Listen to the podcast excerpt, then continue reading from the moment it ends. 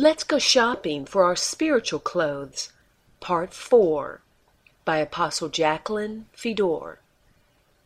A beautiful account that so clearly foreshadows our salvation and the return of our royal spiritual clothes is found in Ezekiel. Remember, first God shows us things in the natural so we can understand the supernatural. Who is Israel today?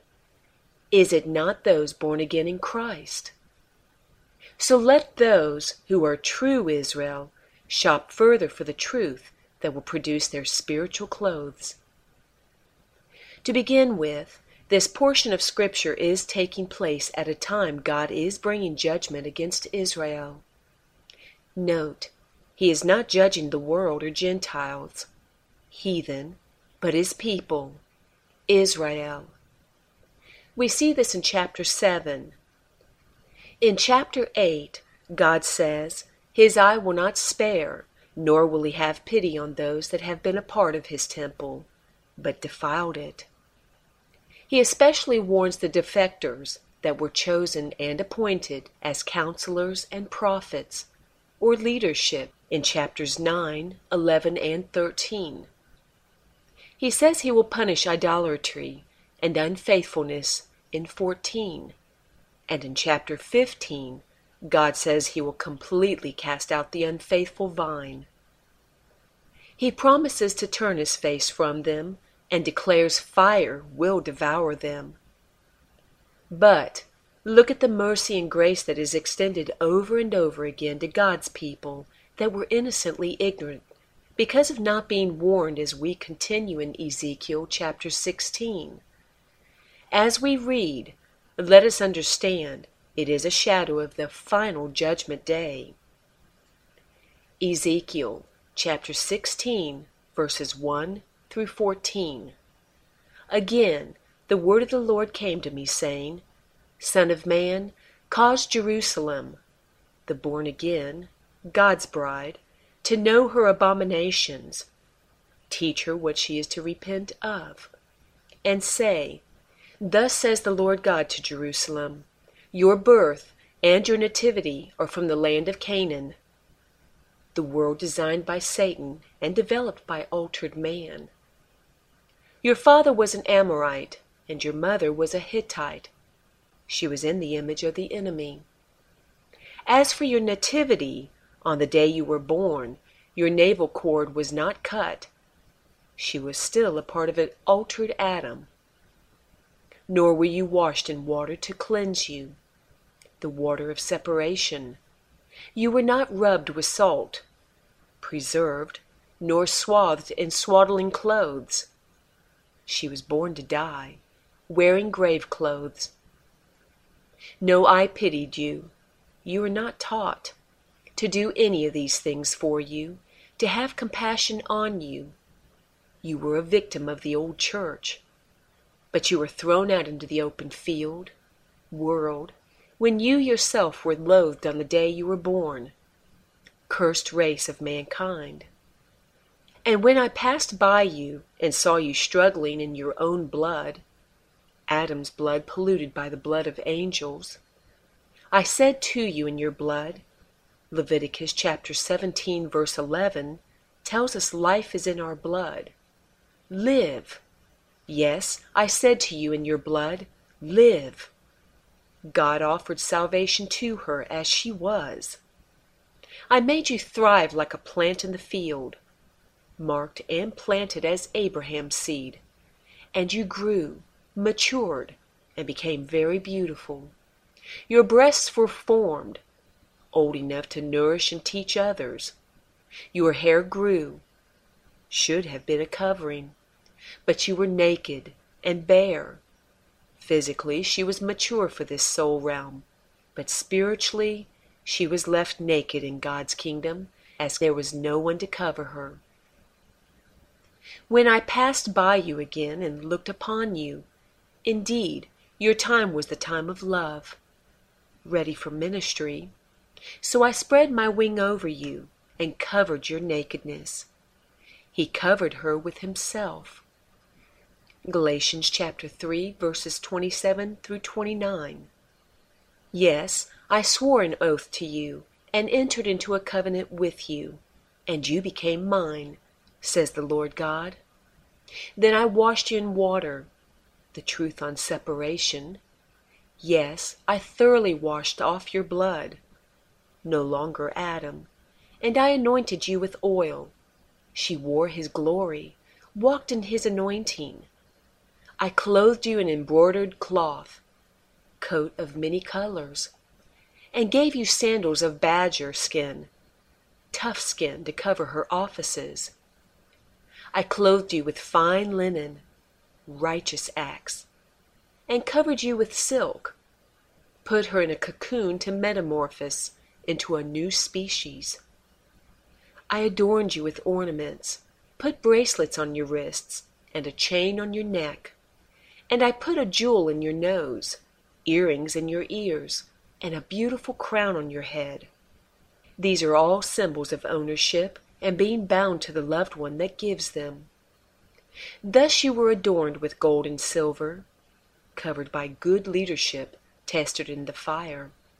And your clothing was of fine linen, silk, and embroidered cloth. You ate pastry of fine flour, honey, and oil prophetic truth brought forth to feed her from the revelatory end time people. You were exceedingly beautiful and succeeded to royalty. She became a part of the church glorious, the triumphant new species, evidence of the kingdom of God, the warrior queen. Your fame went out among the nations because of your beauty, for it was perfect through my splendor, which I had bestowed on you says the Lord God. The above was the glorious story of God's bride, his beloved, his chosen. But now let us read a few verses concerning those who were called to be a part of the above, but who chose to give up their inheritance as did Eve and Esau. It speaks as well to those today who are born again new creatures, but like them have returned to the tree of good and evil. You will recognize their fruit. They prefer to eat the things of the world and strive to obtain them. No robes of separation will be given. They are self exalting ones that work for their own success rather than God's kingdom, and have traded their inheritance of royal clothes for the world's fashions and jewelry that binds them to a master much different than Jesus. No robes of humility either. Ezekiel chapter 16, verses 15 through 23. But you trusted in your own beauty, the self made, played the harlot because of your fame, and poured out your harlotry on everyone passing by who would have it. Their loyalty is to the world and people that helped make them. You took some of your garments, the spiritual clothes given when you were walking well, and adorned multicolored high places for yourself, the place reserved for your idols that you put on evil pedestals in your mind, and played the harlot on them. You connected to them, became one with them. Such things should not happen nor be. You have also taken your beautiful jewelry from my gold and my silver, God's leadership, which I had given you, and made for yourself male images, and played the harlot with them. She chose her own leadership. Laodicea. You took your embroidered garments, clothes made of truth and praise, robes of many colors, and covered them like they were deserving of the king's children's clothes. And you set my oil and my incense before them, merchandised God's anointing, used his gifting for the world's people. Also, my food which I gave you, the knowledge of God, the pastry of fine flour, oil and honey which I fed you. You set it before them as sweet incense, and so it was, says the Lord God. She taught truth to undeserving evil ones, that would only mock and scoff and twist it to suit themselves. Moreover, you took your sons and your daughters, whom you bore to me, and these you sacrificed to them to be devoured. Didn't make them walk pure and holy, teach them in time knowledge for this age, or correct them from straying from God's set path and plan. Were your acts of harlotry a small matter? She became so like the world again, she didn't think or couldn't see she was wrong. That you have slain my children, these untaught, born again ones will die, and offered them up to them, the world's people, by causing them to pass through the fire of the judgment of the law. And in all your abominations and acts of harlotry, you, those born again, did not remember the days of your youth, when you were naked and bare, struggling in your blood. When God saved you, changed you from the cursed race of man, and dressed you for his kingdom. Then it was so, after all your wickedness. Woe, woe to you, says the Lord God. As foreshadowed above, this is the story of the end of the age of the old church. But the good news is, a new cycle has begun. The knowledge of God has matured those born again in this present age to a new species of man, ones like the Word of God and in His image. They too must be spiritually marked and dressed correctly so that they are not mistaken for those assigned to experience God's wrath. We definitely want to be a part of the first harvest seen at Revelation chapter 14, verses 14 through 16. Revelation chapter 14, verses 14 through 16. Then I looked, and behold, a white cloud, and on the cloud sat one like the Son of Man, having on his head a golden crown, and in his hand a sharp sickle. And another angel came out of the temple, crying with a loud voice to him who sat on the cloud, Thrust in your sickle and reap, for the time has come. The barley is ripe. For you to reap, send your angels to gather in, for the harvest of the earth is ripe. One's chosen to be the first fruits of his restored kingdom. So he who sat on the cloud thrust in his sickle on the earth and the earth was reaped. Jesus taught about this harvest in Mark chapter 4 verse 26. Mark chapter 4 verses 26 through 29. And he said, The kingdom of God is as if a man should scatter seed on the ground, the knowledge of God, and should sleep by night and rise by day, and the seed should sprout and grow. He himself does not know how. For the earth yields crops by itself. First, the blade, people of God, then the head, the government. After that, the full grain in the head, the full body of Christ, working smoothly united. But when the grain ripens, when the body parts are all in order, immediately he puts in the sickle, because the harvest has come. Only the Father, who knows every hair on our heads, is aware of the first grain ripening. He will know the exact time for the harvest. No way do we want to experience Revelation chapter 14, verses 17 through 20. Revelation chapter 14, verses 17 through 20. Then another angel came out of the temple, which is in heaven, he also having a sharp sickle. And another angel came out from the altar, who had power over fire, and he cried with a loud cry to him who had the sharp sickle, saying, Thrust in your sharp sickle, and gather the clusters of the vine of the earth, for her grapes are fully ripe. So the angel thrust his sickle into the earth, and gathered the vine of the earth, and threw it into the great winepress of the wrath of God. And the winepress was trampled outside the city, and blood came out of the winepress up to the horses' bridles for one thousand six hundred furlongs. In Matthew, it says it this way Matthew chapter 13, verses 37 through 43. He answered and said to them, He who sows the good seed is the Son of Man. The field is the world, and the good seeds are the sons of the kingdom. But the tares are the sons of the wicked one. The enemy who sowed them is the devil. The harvest is the end of the age, and the reapers are the angels. Therefore, as the tares are gathered and burned in the fire, so it will be at the end of this age. The Son of Man will send out his angels, and they will gather out of his kingdom.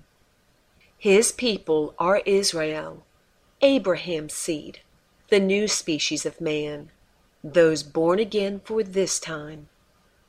All things that offend, and those who practice lawlessness, he will separate the precious from the vile, and will cast them into the furnace of fire. There will be wailing and gnashing of teeth. Then the righteous will shine forth as the sun in the kingdom of their Father. He who has ears to hear, let him hear. Again, in Matthew chapter 25, verses 32 through 34. All the nations will be gathered before him, and he will separate them one from another, as a shepherd divides his sheep from the goats. And he will set the sheep on his right hand, but the goats on the left. Then the king will say to those on his right hand, Come, you blessed of my Father, inherit the kingdom prepared for you from the foundation of the world.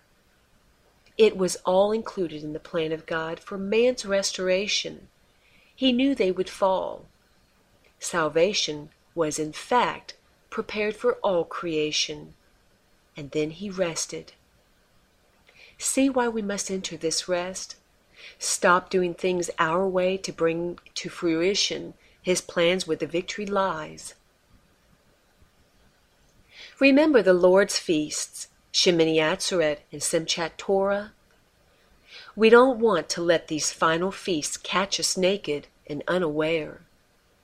Pay especial attention to what I'm saying here. If we're not careful, instead of being invited to the feast, we may become the feast. Let us look at Revelation chapter 19 to understand. Revelation chapter 19 verses 15 through 18. Now out of his mouth goes a sharp sword, the end time truth, that with it he should strike the nations, and he himself will rule them with a rod of iron. He himself treads the winepress of the fierceness and wrath of Almighty God. And he has on his robe, his body is fully clothed, and on his thigh a name written King of Kings and Lord of Lords.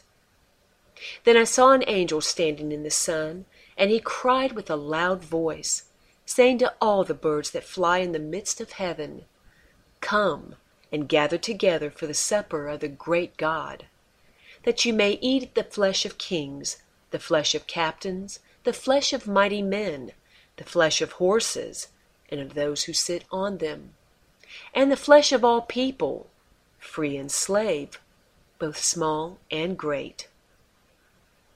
Ezekiel prophesied of this meal long before Christ walked on earth in chapter 39, verse 17. Ezekiel chapter 39, verse 17. And as for you, Son of Man, thus says the Lord God Speak to every sort of bird, and to every beast of the field, Assemble yourselves and come, gather together from all sides to my sacrificial meal, which I am sacrificing for you, a great sacrificial meal on the mountains of Israel, that you may eat flesh and drink blood. All creation has been made to pay for what Adam and Eve did.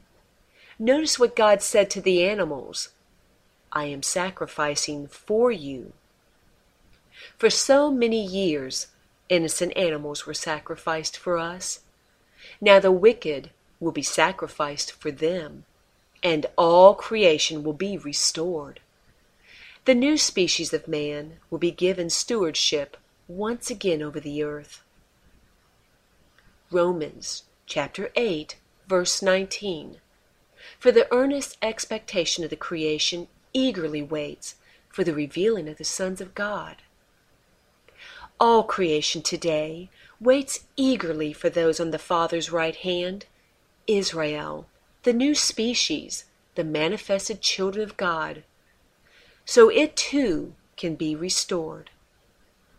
Sadly, it did nothing wrong of itself to have undergone so much grief, sorrow, and death at the hand of Satan.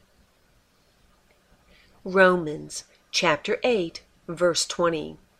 For the creation was subjected to futility, not willingly, but because of him who subjected it in hope. What does it mean in hope? In hope that humanity would remember who was given dominion over creation in the original perfection of the garden, and feel sorry for it, and return to righteousness themselves, rather than see it further harmed. Creation did not offend God.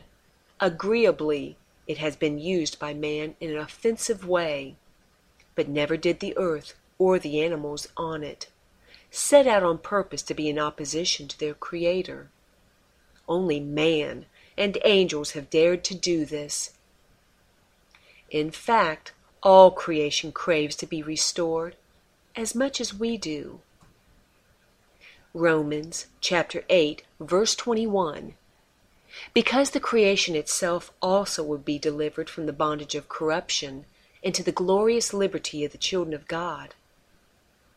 Anyone who has ever seen an animal in pain or watched an animal die should understand that they have feelings just as we do. They were made subject to the enemy, death, just as we are. Only mankind is deserving of it. We were the ones that rebelled against God, not the rest of creation. We were the lawbreakers. Unfortunately, unrighteous man makes all he touches as unclean as himself. That too is a spiritual law. But wait, there is an answer. God gave us and all creation a way out. God's plan of restoration comes in view again. He came as the Lion of Judah to teach and warn us of our sin. He died as the sacrificial lamb for all creation to obtain salvation, and as a man, he took on his own body all the evil, sickness, and decay that has resulted from Adam's fall. He did this for all creation, not just man. He paid the death penalty for sin and then resurrected to life and victory for us all. He gave man a new and better way. We can be forgiven for all of our Adamic sin through the gift of repentance. And we can be totally separate and very different from the fallen race by being born over again through God. We call this baptism. Now we are free to grow and mature into the nature of our Father that created all things and said it was good. All creation the Father gives us stewardship over will benefit as He means for us to love and protect creation. As His children, His family, we will do our best to carry out our Father's wishes. But what about those that do not want to change? What will happen to those that turn their backs on following the truth? What will happen to those found naked on the Lord's day, or dressed in robes of shame?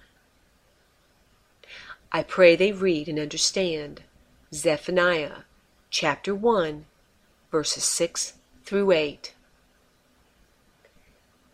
Zephaniah chapter 1, verses 6 through 8. Those who have turned back from following the Lord, and have not sought the Lord, nor inquired of him, be silent in the presence of the Lord God, for the day of the Lord is at hand. For the Lord has prepared a sacrifice, he has invited his guests. And it shall be in the day of the Lord's sacrifice that I will punish the princes and the king's children, and all such as are clothed with foreign apparel. In closing, the trumpets are blowing. They're sounding loud and clear the warning found in Revelation chapter 16, verse 15, to both the world and its churches. Please listen to what the Spirit is saying in Revelation chapter 16, verse 15. Behold, I am coming as a thief. Only the Father knows when the crop is white for the harvest. Blessed is he who watches and keeps his garments, lest he walk naked and they see his shame, just like Adam and Eve.